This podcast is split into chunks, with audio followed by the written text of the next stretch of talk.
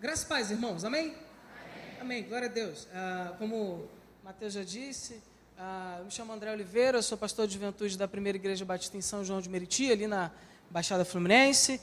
É, é quase Rio de Janeiro, né? Pavuna, atravessou o Rio, é, Baixada, voltou do Rio, volta a ser o Rio de novo, né? Ah, eu não vim sozinho, eu vim com a minha esposa Raquel, que vai dar um tchau ali com a mão direita. Ah, ela me... ah agora sim, com a mão direita. A gente está treinando isso, né? Cada dia eu peço para ser uma mão diferente. brincadeira. E eu trago para os irmãos um grande abraço da minha igreja, né? da PIB de São João, e do meu pastor, pastor Cláudio José, a, a essa igreja, né? e ao pastor Novaes também, a liderança da igreja como um todo. Né? Como eu disse, meu coração está grato por estar aqui com os irmãos. E eu louvo a Deus pela possibilidade de transmitir a mensagem de Deus e que a gente possa refletir é, nela nessa noite, ela produz em nós os frutos ah, que o Espírito Santo de Deus já predeterminou que sejam produzidos. Muito obrigado, meu irmão. É, e eu fico muito feliz também de poder estar revendo um amigo que é o Mateus. Nos conhecemos há alguns bons anos, desde a época de embaixada, é, e uma vez embaixador. Muito bom. Embaixada padrão, outro nível, né? E nos conhecemos desde a época de embaixada e caminhamos um tempo juntos também na Juventude Batista Carioca. Mateus tem sido alguém usado por Deus para abençoar a vida dos irmãos aqui, não apenas aqui, uh, mas por onde quer que ele tem andado. Uh, sem mais delongas, vamos é, refletir um pouquinho na palavra. E, e, quando ele me passou o tema, e eu fiquei pensando em, em, em, no que a gente podia produzir, na verdade, naquilo que, que Deus queria falar aos nossos corações, Uh, e eu pensei em algo uh, porque, que eu particularmente acho muito interessante. Né? Uh, todas as pessoas na história dos evangelhos que se encontraram com Jesus têm uma característica que as unifica. Quando você olha lá na história dos evangelhos, diversas pessoas que se encontraram com Jesus, ou até mesmo no livro de Atos, pessoas que tiveram um encontro com Jesus não corporeamente, mas um encontro com Cristo já ressurreto, ah, todas essas pessoas têm algo em comum. E o que, que elas têm em comum é o fato de, após encontrarem-se com Jesus, nunca mais elas são as mesmas. Não há ninguém que tenha se encontrado com Jesus e tenha permanecido na mesma condição anterior. Ele foi transformado de alguma maneira. Eu não estou dizendo aqui que todas as pessoas que se encontram com Jesus se convertem, não é isso. Eu estou dizendo que todas as pessoas que se encontram com Jesus são impactadas de tal maneira ao se encontrar com alguém tão incrível, com alguém tão especial, cuja que a vida delas jamais pode ser a mesma. Porque o encontro com Jesus é algo que transforma a nossa vida. Sempre. De uma maneira ou de outra. Nos transforma para o bem, uh, e para muitas pessoas, uh, nos transforma não para o mal, mas como essas pessoas não querem ser transformadas definitivamente por Jesus, na verdade elas perdem a possibilidade de serem transformadas definitivamente para o bem. Jesus não produz algo de mal quando se encontra com ninguém, não é isso? Mas quando nós negligenciamos ou negamos a, a, transformação positiva de Jesus, nós nos determinamos a continuar como estávamos e isso acaba nos transformando em alguém muitas vezes pior do que antes. Quando nos encontramos com Jesus, somos transformados. Então, se somos transformados ao nos encontrarmos com Ele, necessariamente experimentamos algo novo. Toda transformação produz em nós algo novo. E vocês estão falando sobre o novo hoje. E o novo de uma maneira muito contundente, inclusive. O novo eu, o novo nascimento e a nova vida. Se nos encontramos com Jesus, nós e nós necessariamente experimentamos o novo, nós podemos depreender do tema dos irmãos que o novo eu, o novo nascimento e uma nova vida só acontecem quando nós nos encontramos com Jesus. Muito possivelmente você veio aqui essa noite para ter um encontro com Jesus. Deus tirou você da sua casa, tirou você de algum outro a fazer, tirou você de alguma outro, algum outro compromisso que você talvez tivesse, para que você estivesse aqui nessa noite e tivesse um encontro com Jesus, porque quando nos encontramos com Ele, Ele produz algo novo em nós e algo novo de uma maneira irremediável e contínua. Porque o novo de Deus na nossa vida nunca cessa. Nós experimentamos o novo de novo diariamente. Nós somos renovados continuamente quando nos encontramos com o Mestre. Mas para entender como funciona esse processo, eu quero convidar você a abrir a sua Bíblia na carta de Paulo à igreja da Galácia, ah, no capítulo 2, eh, entre os versículos 16 e 20. Gálatas 2, de 16 a 20.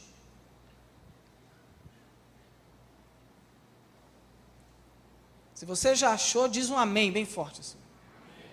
Nossa. Vamos de novo. Se você já achou, diz um amém. amém. Se você não achou, diz misericórdia. Amém.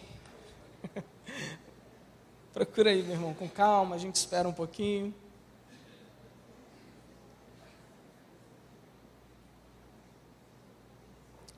Vamos lá. Gálatas 2, a partir do verso 16. Sabemos que ninguém é justificado pela prática da lei, mas mediante a fé em Jesus Cristo. Assim nós também cremos em Cristo Jesus para sermos justificados pela fé em Cristo e não pela prática da lei. Porque pela prática da lei ninguém será justificado.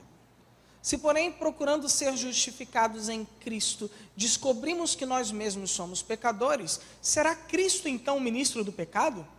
De modo algum. Se, se reconstruo o que destruí, provo que sou transgressor. Pois por meio da lei eu morri para a lei a fim de viver para Deus. Fui crucificado com Cristo. Assim, já não sou eu quem vive, mas Cristo vive em mim. E a vida que agora vivo no corpo, vivo-a pela fé no Filho de Deus, que me amou e se entregou por mim. Até aí. Vamos orar? Deus, obrigado, Senhor, pela leitura da tua santa palavra. E te pedimos que nessa noite o Senhor fale poderosamente aos nossos corações. Te pedimos agora, Deus, que ela encontre lugar, Pai, ah, nas nossas vidas. E que a gente possa sair daqui transformados pela mensagem do Evangelho. Esse é o nosso desejo, a nossa oração, humildemente, em nome de Jesus. Amém? Bom, ah, o texto é muito bonito, especialmente o versículo 20. E é no versículo 20 que a gente vai refletir nessa noite. Fui crucificado com Cristo, assim já não sou eu quem vive, mas Cristo vive em mim. E a vida que agora vivo no corpo, vivo-a pela fé no Filho de Deus, que me amou e se entregou por mim. Para a gente entender o que Paulo está dizendo aqui, a gente precisa entender um pouquinho do contexto ah, no qual Paulo escreve a, a, carta de Gálatas. Paulo escreve em um ambiente, ah, ou na verdade para uma igreja que vivia o seguinte, a seguinte característica Dentro dessa igreja existiam algumas pessoas que estavam sendo persuadidas por alguns pregadores a abandonarem a novidade de vida do Evangelho e a voltarem a experimentar as práticas religiosas da lei, as práticas religiosas do Velho Testamento. Por isso que Paulo vai dizer que se surpreende com a rapidez com que eles abandonaram o Evangelho que Paulo apresentou para que eles voltassem a viver sob a prática da lei, sobre a prática, a prática daquilo que Cristo já havia cumprido na cruz do Calvário. E essa tensão, apesar de ser evidente na carta ah, para a igreja da Galácia e nas igrejas da Galácia, essa tensão ela estava presente em todas as igrejas neotestamentárias. Porque nós vemos um ambiente de profunda tensão e de profunda pluralidade de pensamento na igreja primitiva. Uma prova disso é que no capítulo 15 de Atos é necessário existir ou haver o primeiro concílio da igreja. E a questão era o seguinte: olha, a gente tem judeus na igreja, que era basicamente formada de judeus, a igreja de Jerusalém, e a gente tem os gentios e eles não querem seguir as leis de Moisés, e isso gera uma grande confusão. Na linguagem carioca, gera uma treta tremenda. Né? Vai dar ruim esse negócio. E eles começam a discutir até que eles precisam ah, estabelecer um concílio, realizar, organizar um concílio, e nesse concílio fica decidido o seguinte: olha tudo bem, uh, os gentios não precisam uh, seguir a prática judaica, se os judeus quiserem seguir uh, algumas práticas, tudo bem, mas os gentios não precisam, à exceção deles comerem carnes sacrificadas ao, aos ídolos, isso a gente recomenda para que eles não façam. E essa tensão não é apenas entre comunidades de fé, mas ela é entre o corpo apostólico, ou dentro do corpo apostólico também. Porque é por causa disso que Paulo e Pedro têm uma discussão em que Paulo vai, como ele mesmo diz, colocar o dedo em riste na face de Pedro dizer o seguinte: ó oh, meu irmão, você comia com os gentios, vivia com os camaradas, fazia tudo o que eles faziam, e agora, porque os crentes uh, de Jerusalém estão te pressionando, você está dizendo que eles têm que voltar às práticas da lei. Ah, para de graça. A atenção estava na igreja, a atenção estava no corpo apostólico, e Paulo vai dizer que ele resiste Pedro face a face porque ele era repreensível briga de cachorro grande, né? Briga de apóstolo. O negócio ali era tenso. Briga na igreja, porque algumas pessoas queriam voltar para a lei. E as pessoas queriam voltar para a lei porque aparentemente viver sobre a, sob a lei é mais fácil. Porque a lei está preocupada com o mandamento. Então, para o judeu, o conceito de pecado ele não estava relacionado a nenhum conceito de valor moral. Para o judeu, o conceito de pecado estava relacionado se você cumprir ou não o mandamento. Por isso que Jesus, quando conversa com os fariseus, sempre dizia isso: olha, não importa muito se você adulterou ou não, mas se você tem no seu coração o desejo de adulterar, você já está pecando. Isso para o judeu era difícil de compreender, porque o pecado para ele era materializado. Não existe a ideia de pecado no coração. Não. O pecado é consumado. Eu posso desejar a mulher do meu irmão a vida inteira. Se eu não cometi o adultério, eu estou tranquilo. Esse é o problema da lei. E esse é o problema de muitos de nós que hoje, dois mil anos após a graça de Cristo Jesus ser derramada sobre nós através da cruz do Calvário, queremos viver um cristianismo extremamente judaizante, porque nos importamos apenas com os mandamentos e não com o espírito dos mandamentos que deveria estar dentro do nosso coração. E esse era o contexto que Paulo escreve, numa situação complexa Paulo está escrevendo sobre ah, o encontro com Deus e o amor de Deus que paira sobre nós uma vez justificados pelo sacrifício de Cristo Jesus na cruz do Calvário. E aí nós entendemos que nós não merecemos o amor de Deus pelo que a gente faz ou deixa de fazer para Ele. Nós não merecemos o perdão e a graça de Deus pelo que fazemos ou pelo que não fazemos. Na verdade, a gente não merece isso de maneira nenhuma. E esse é o conceito principal e mais significativo da ideia de graça que é compreender que é favor imerecido. Você não merece, eu não mereço, nenhum de nós merece. Mas ainda assim Deus nos dá. Então não é o que eu faço ou deixo de fazer, mas é a obra que Ele já fez por nós. Que eu devo compreender e aceitar no meu coração em amor. E isso só acontece quando nós nos encontramos em Cristo Jesus. E aí vamos à primeira dimensão que esse encontro em Cristo Jesus transforma na nossa vida. Porque para eu poder experimentar esse novo, essa novidade de vida que os irmãos propuseram no tema de vocês e que nós estamos tentando trabalhar aqui nessa noite, é imprescindível que haja um encontro com Jesus. E esse encontro com Jesus, que acontece no nosso coração e na nossa mente, porque Jesus muda não apenas os nossos sentimentos, mas ele muda a nossa maneira de pensar, e esse é o conceito de conversão à luz do Novo Testamento, metanoia, mudança de mente. Paulo vai trabalhar isso em Romanos capítulo 12, quando ele fala que o que Deus espera de nós é o nosso sacrifício vivo, santo e agradável a Deus, que é o nosso culto racional, latreia logiquem, adoração mental. Não sei se é John Piper ou John Stott, mas um dos Johns disse uma vez que crer também é pensar. John Stott. John Stott. E Augusto Nicodemos tem uma frase sensacional, que eu queria muito ter uma camiseta com essa frase, que diz que Jesus morreu para tirar o seu pecado e não o seu cérebro. Pode pensar. Não custa. O nosso cristianismo, a nossa experiência com Deus precisa ser reflexiva. A gente precisa pensar na maneira que a gente vive, porque é assim que Jesus nos transforma, através da mente, metanoia. É tudo interligado. E aí, quando eu tenho esse encontro com Jesus, que os irmãos ah, já compreenderam, que acontece no meu coração, porque Deus também é sentimento, Deus também é emoção, e acontece na minha mente, nós começamos a experimentar o novo de Deus. E a primeira dimensão desse novo de Deus em nós é espiritual e se dá através do novo nascimento. O novo eu é experimentado primeiramente na espiritualidade e através do novo nascimento. Então, na dinâmica do reino de Deus, e dinâmica aqui no sentido de movimento, nesse movimento do reino de Deus que é operado em nós através do encontro de Jesus, a primeira lição que eu quero compartilhar com vocês e que eu gostaria que vocês guardassem no coração de vocês é que para que o novo venha a existir, o velho precisa morrer. Não existe novo enquanto o velho estiver presente. E nós vemos esse conceito nos ensinamentos de Jesus em todo o tempo. Paulo inicia esse versículo que nós trabalhamos, de Gálatas 2,20, dizendo que ah, já estou crucificado com Cristo. E tem uma outra característica, uma grande curiosidade que eu quero compartilhar com vocês, que acontecia com todos os crucificados. Todos morriam. Ninguém é crucificado e sobrevive. Se você está crucificado com Cristo, você morreu. Por isso que quando você morre, o novo de Deus passa a ser uma realidade e se torna ah, uma realidade presente na sua vida. Porque nós morremos. Afinal, quando nós somos batizados ali, nós testemunhamos simbolicamente isso.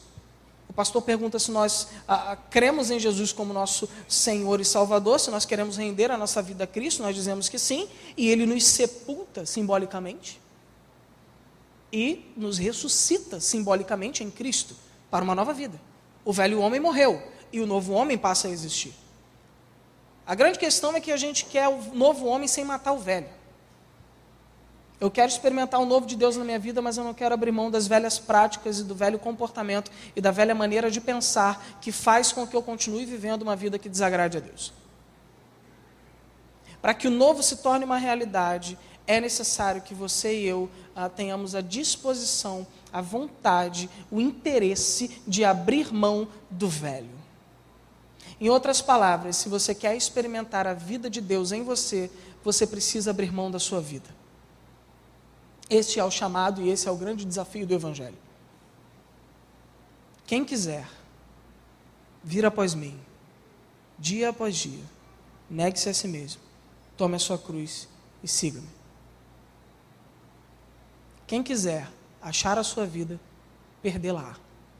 Mas quem quiser, por amor de mim, perder a sua vida, achá-la. O reino de Deus é paradoxal e por isso que o reino de Deus é extraordinário. Jesus é incrível. É incrível. E Jesus estabelece para a gente um parâmetro. Ele vai dizer: olha, ah, não se põe remendos novos em tecido velho, porque o novo remendo vai arregaçar o velho tecido.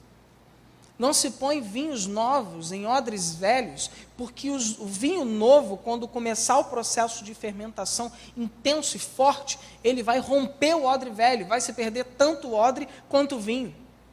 Por isso que a gente não entende por que, que a gente ah, queria tanto viver o novo de Deus na nossa vida e não consegue, porque o odre ainda é velho, porque o tecido ainda é velho, então Deus não faz o remendo e não faz, não coloca o vinho novo por amor a nós, porque ele nos arrebentaria se fizesse isso.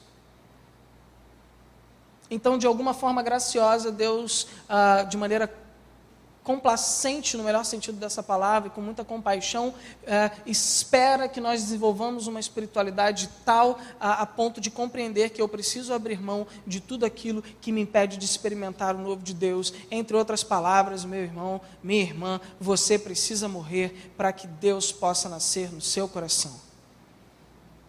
João capítulo 3, Jesus tem uma conversa com um mestre judeu, ah, um homem extremamente inteligente que não entende o que Jesus quer dizer e que eu ah, também não compreenderia se estivesse na situação dele. E Jesus conversa com Nicodemos e diz: Olha, Nicodemos, se você não nascer de novo, ah, tu não vai experimentar o reino de Deus. Ele, tá, mas pô, como é que eu vou voltar para a barriga da minha mãe? E aí Jesus respira, conta até dez e diz: Não, mas eu não estou falando disso. Eu estou falando de nascer da água do Espírito, numa alusão ao novo nascimento espiritual.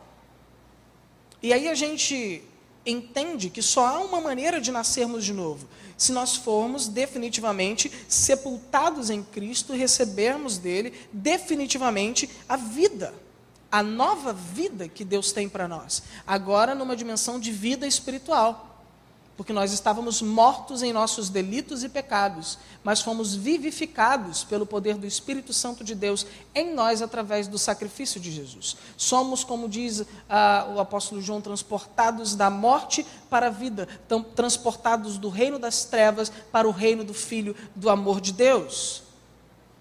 Mas isso só acontece quando nós conseguimos olhar para dentro do nosso coração e reconhecermos, não para o irmão, não para a igreja, não para nenhuma outra pessoa, mas para nós mesmos, que nós ainda estamos mortos em nossos delitos e pecados.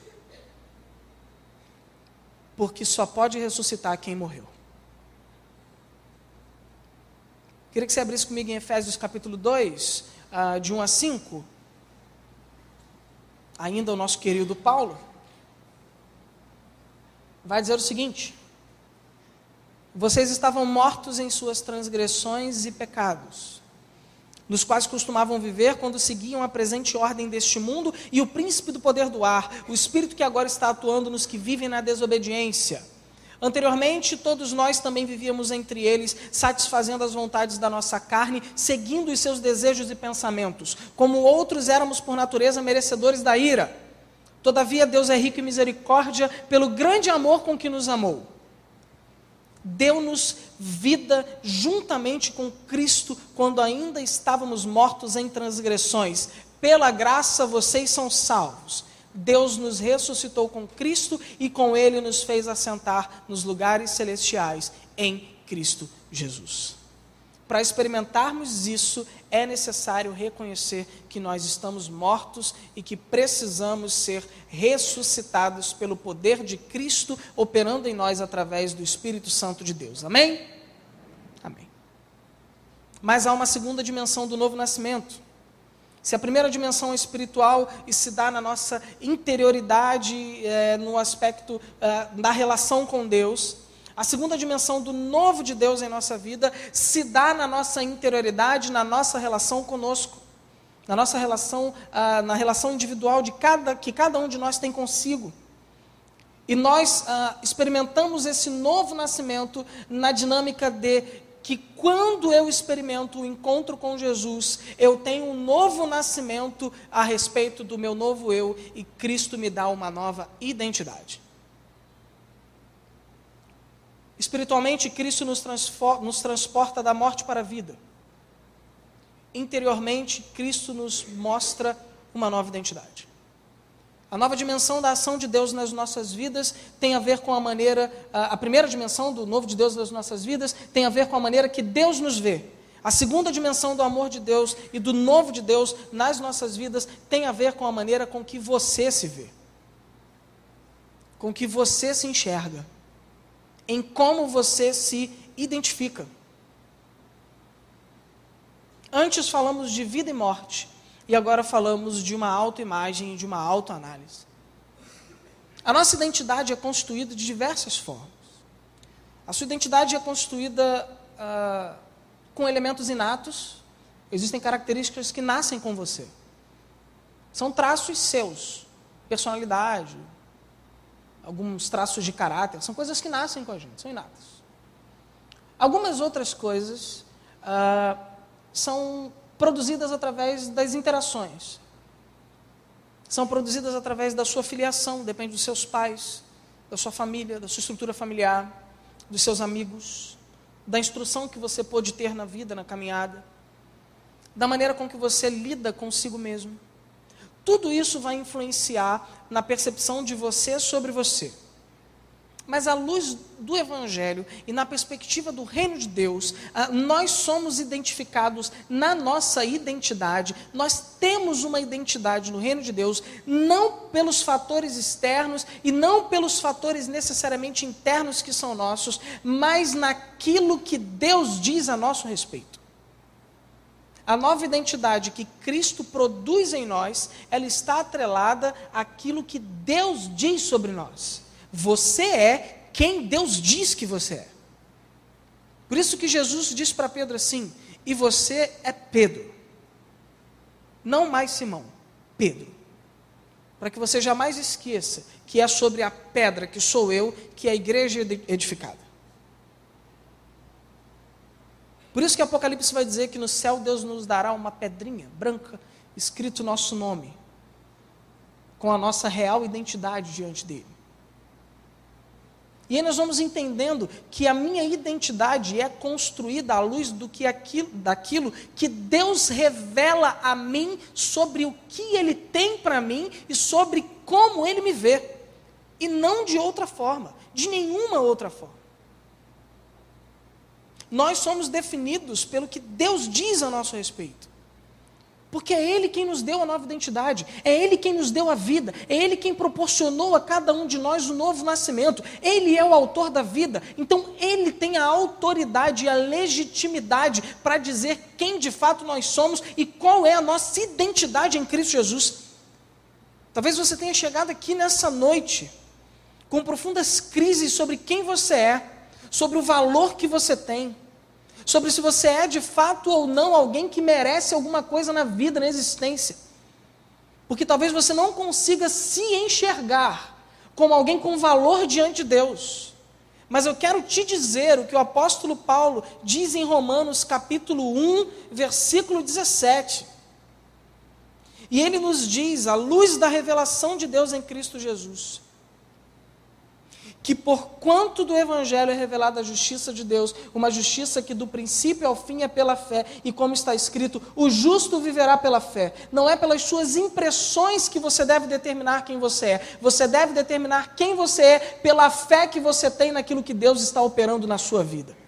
A sua vida precisa ser estruturada na fé de que é o que Deus determina sobre você que vai identificar a sua identidade em Cristo Jesus e nenhum outro fator externo e nenhuma outra palavra de bênção aparente ou de maldição sobre a tua vida que vai determinar quem você é, quem você não é, onde você vai ou onde você não vai. Eu vou onde Deus quer que eu vá, porque é Deus quem governa e rege a minha vida e a identidade que eu tenho hoje é a identidade forjada por Ele na cruz do Calvário através do seu sangue sobre mim. Quando nós nos apropriamos disso, nada e ninguém pode nos parar, porque nós estamos cumprindo o propósito e a vocação de Deus nas nossas vidas, sendo quem Deus quer que a gente seja. O novo eu, uma nova identidade em Cristo Jesus. Nós somos filhos, nós somos filhos de Deus e cordeiros com Cristo, Paulo vai dizer. E essa é uma realidade que todos nós precisamos nos apropriar nessa noite. Todos aqueles que nasceram em Cristo.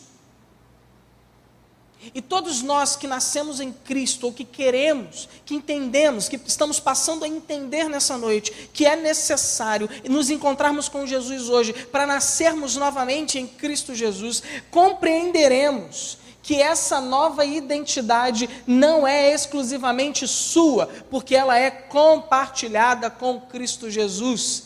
Vivo não mais eu, mas Cristo vive em mim.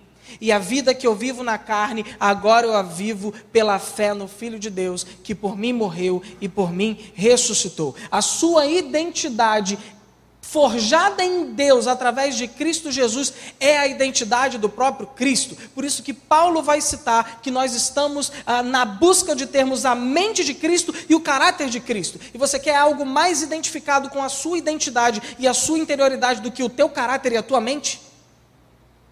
Porque se o teu caráter e a tua mente forem a mente de Cristo, isso indica que quando estamos em Cristo Jesus, Deus compartilha conosco em alguma dimensão da sua própria divindade. E nós estamos sendo transformados ah, de glória em glória, a imagem e semelhança do Filho, para que na eternidade saibamos como viver é, o tempo inteiro, integralmente, é, ao lado de Jesus, sendo ah, o tempo todo moldado pelo seu amor e pela sua graça.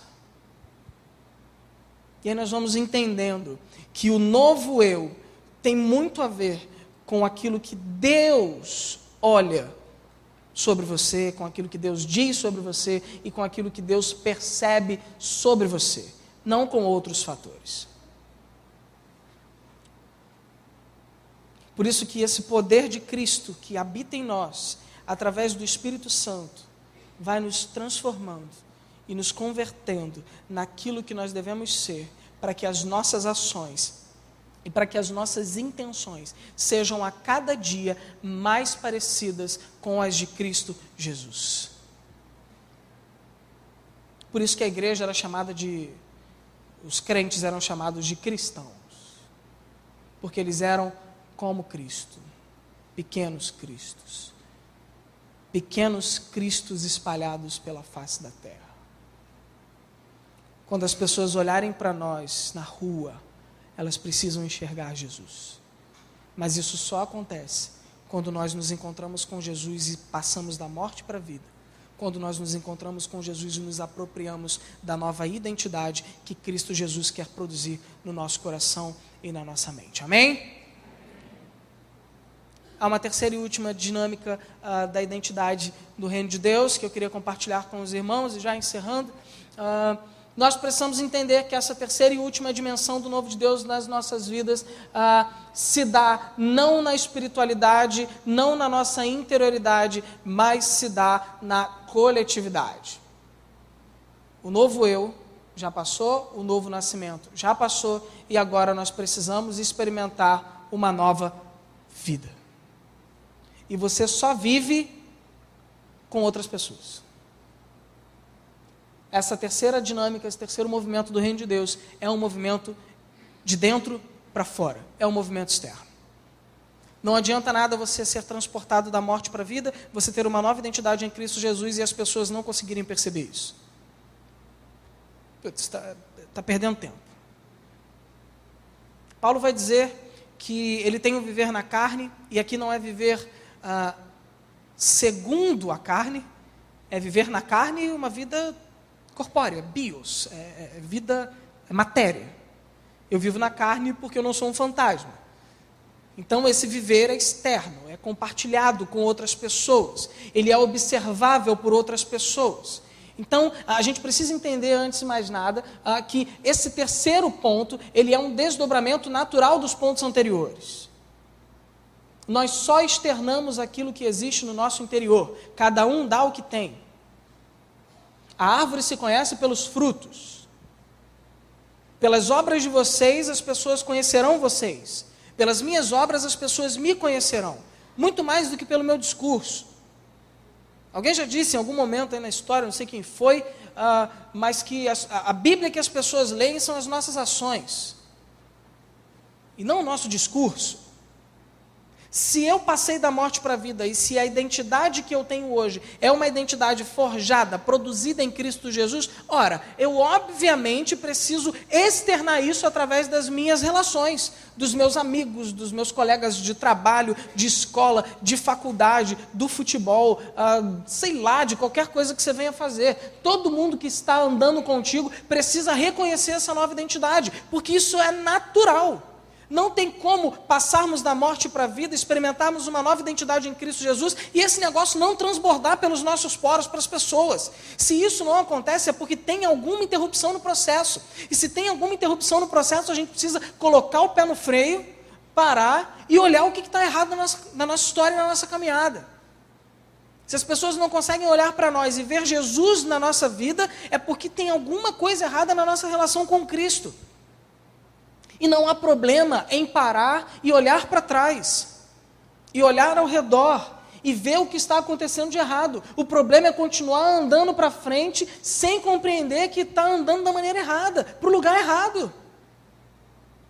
Porque quando você para, recalcula a rota e volta, você gasta menos combustível do que se você continuasse andando. Você gasta menos tempo, você magoa menos gente, você experimenta mais de Deus antes. Talvez para alguns nessa noite seja uma oportunidade que Deus está dando para a gente parar, ligar o alerta, encostar no acostamento e falar: Senhor, eu estou indo para a direção certa. Porque me parece que as minhas ações não estão traduzindo essa experiência de passar da morte para a vida e essa nova identidade que Cristo Jesus produz no meu coração. A vida que vivemos na carne, irmãos, deve ser uma vida repleta de espiritualidade. Nós somos cidadãos dos céus. O nosso reino não é desse mundo, mas nós somos embaixadores de Cristo e devemos representá-lo enquanto estivermos aqui. Porque senão não tem razão. Deus arrebatava todo mundo, está tudo certo. Subia as letrinhas brancas no fundo preto, acabou. Acabou a história, acabou a eternidade, está todo mundo bem. Se você está vivo, é porque Deus quer que você seja Jesus na vida de alguém. E talvez você e eu não estejamos cumprindo essa nossa vocação de experimentarmos verdadeiramente a nova vida. Viver como cristão aqui não é ah, buscar uma espécie de monasticismo ou se tornar um eremita evangélico e não interagir com a comunidade e com a sociedade. Não é nada disso que Deus queria. Aliás, a oração de Jesus é muito clara, categórica. É, eu não quero, eu peço ao Senhor, Pai, que o Senhor não os tire do mundo, inclusive, porque é lá que eles têm que estar. Eu só peço que o Senhor os livre do mal, os guarde Mas é no mundo que eles têm que, que eles têm que estar. Porque é no mundo que eles vão fazer a diferença. Afinal, Jesus vai dizer que nós somos o sal da terra e a luz do mundo. Nós não somos o sal da igreja e a luz do templo. Faz sentido, né? Vocês são o sal dos crentes e a luz dos evangélicos. Não, não. É sal da terra e luz do mundo. Então é na interação com o mundo. E aí eu não estou falando nada de mundanizar a igreja, não é absolutamente nada disso. Mas é que é na interação com as pessoas que o Evangelho é comunicado. O Evangelho é relacionamento, relacionamento com Jesus. E como é que se comunica relacionamento com as pessoas? Se relacionando com elas.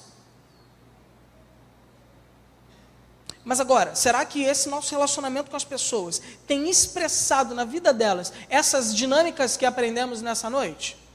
Ou será que temos expressado na vida das pessoas algo completamente diferente daquilo que dizemos crer ou daquilo que arrogamos para nós enquanto testemunhas de Jesus, enquanto aqueles que se dizem seguidores de Cristo? Ser cristão, irmãos, é como Paulo diz: a vida que eu vivo agora, eu a vivo pela fé. É na carne a vida, mas é pela fé. É na materialidade a vida, mas é na espiritualidade a gente deve trazer o céu para a terra e não ficar na terra esperando o tempo todo para ir para o céu.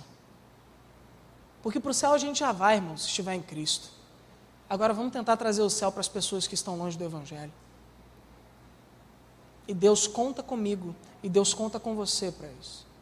Jesus não nos salvou para a gente criar uma vida dicotomizada, dividida entre a vida material e a vida espiritual. Na igreja a gente tem um negócio muito interessante, né? Ah, as pessoas vão criando vidas.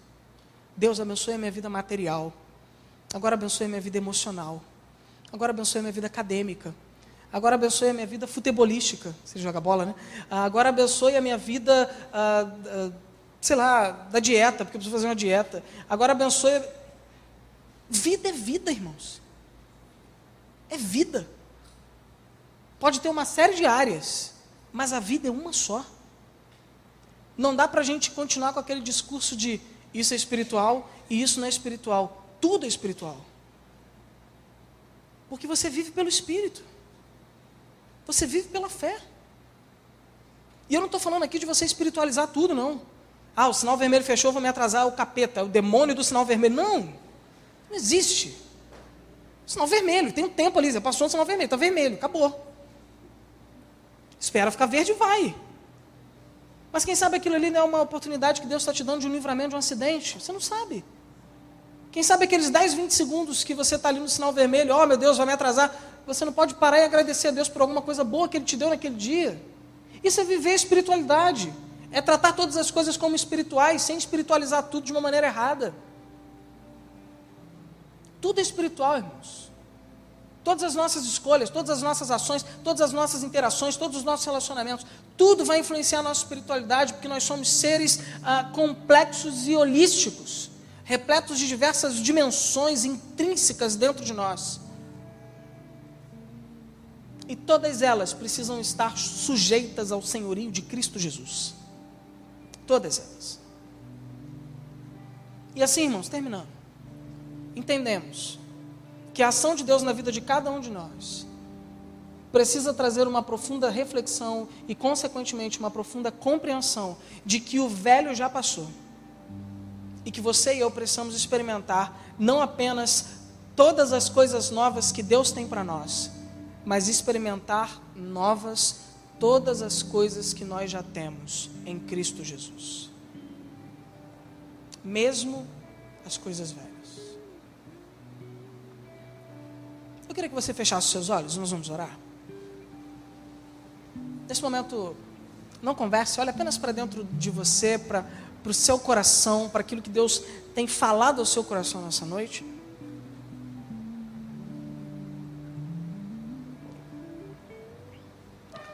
Novo nascimento, uma nova identidade e uma nova vida são a vontade de Deus, constituem a vontade de Deus para cada um de nós nesta noite.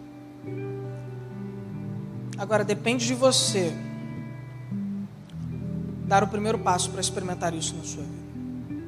Eu queria orar. Mas eu quero te fazer um convite. Talvez você tenha entrado aqui nesse lugar essa noite. E diante de tudo isso que você ouviu do Espírito Santo de Deus para o seu coração, você chegou à conclusão de que você ainda não teve um encontro com Jesus. E que você ainda não passou da morte para a vida. Mas que você não quer mais continuar assim. Você quer nessa noite ter um encontro real e verdadeiro com Cristo Jesus. E de fato passar da morte para a vida. Se essa for a sua decisão nessa noite, eu queria orar por você. Não, não vou pedir para você vir aqui à frente. Eu queria apenas que você, mesmo onde você estivesse, levantasse a sua mão para que eu conhecesse você e pudesse orar por você daqui. Eu quero passar da morte para a vida, eu quero entregar a minha vida para Jesus. E mesmo onde você está, não tem ninguém olhando para você. É você e Deus. Se você quer experimentar isso, Deus te abençoe, Deus te abençoe, meu irmão. Deus te abençoe, meu irmão. Deus te abençoe, meu irmão. Amém? Mais alguém quer entregar definitivamente a sua vida para Jesus nessa noite e passar da morte para a vida. Deus te abençoe, meu irmão. Amém? Você pode baixar a sua mão. Talvez você já tenha tido um encontro com Jesus. Em algum momento da sua história. Não, pastor, eu passei da morte para a vida. Mas eu ainda não consigo experimentar uma nova identidade em Cristo Jesus, porque os traumas da minha história, do meu passado, o que as pessoas dizem sobre mim, N situações não me deixam viver plenamente aquilo que Deus tem para mim. E se você quer que Cristo Jesus liberte você, porque Ele tem poder para isso, nessa noite, liberte você de qualquer ideia sobre si mesmo, que seja aquém daquilo que Deus vê em você da mesma forma, eu queria que você levantasse a sua mão, porque nós queremos orar por você. No nome de Jesus.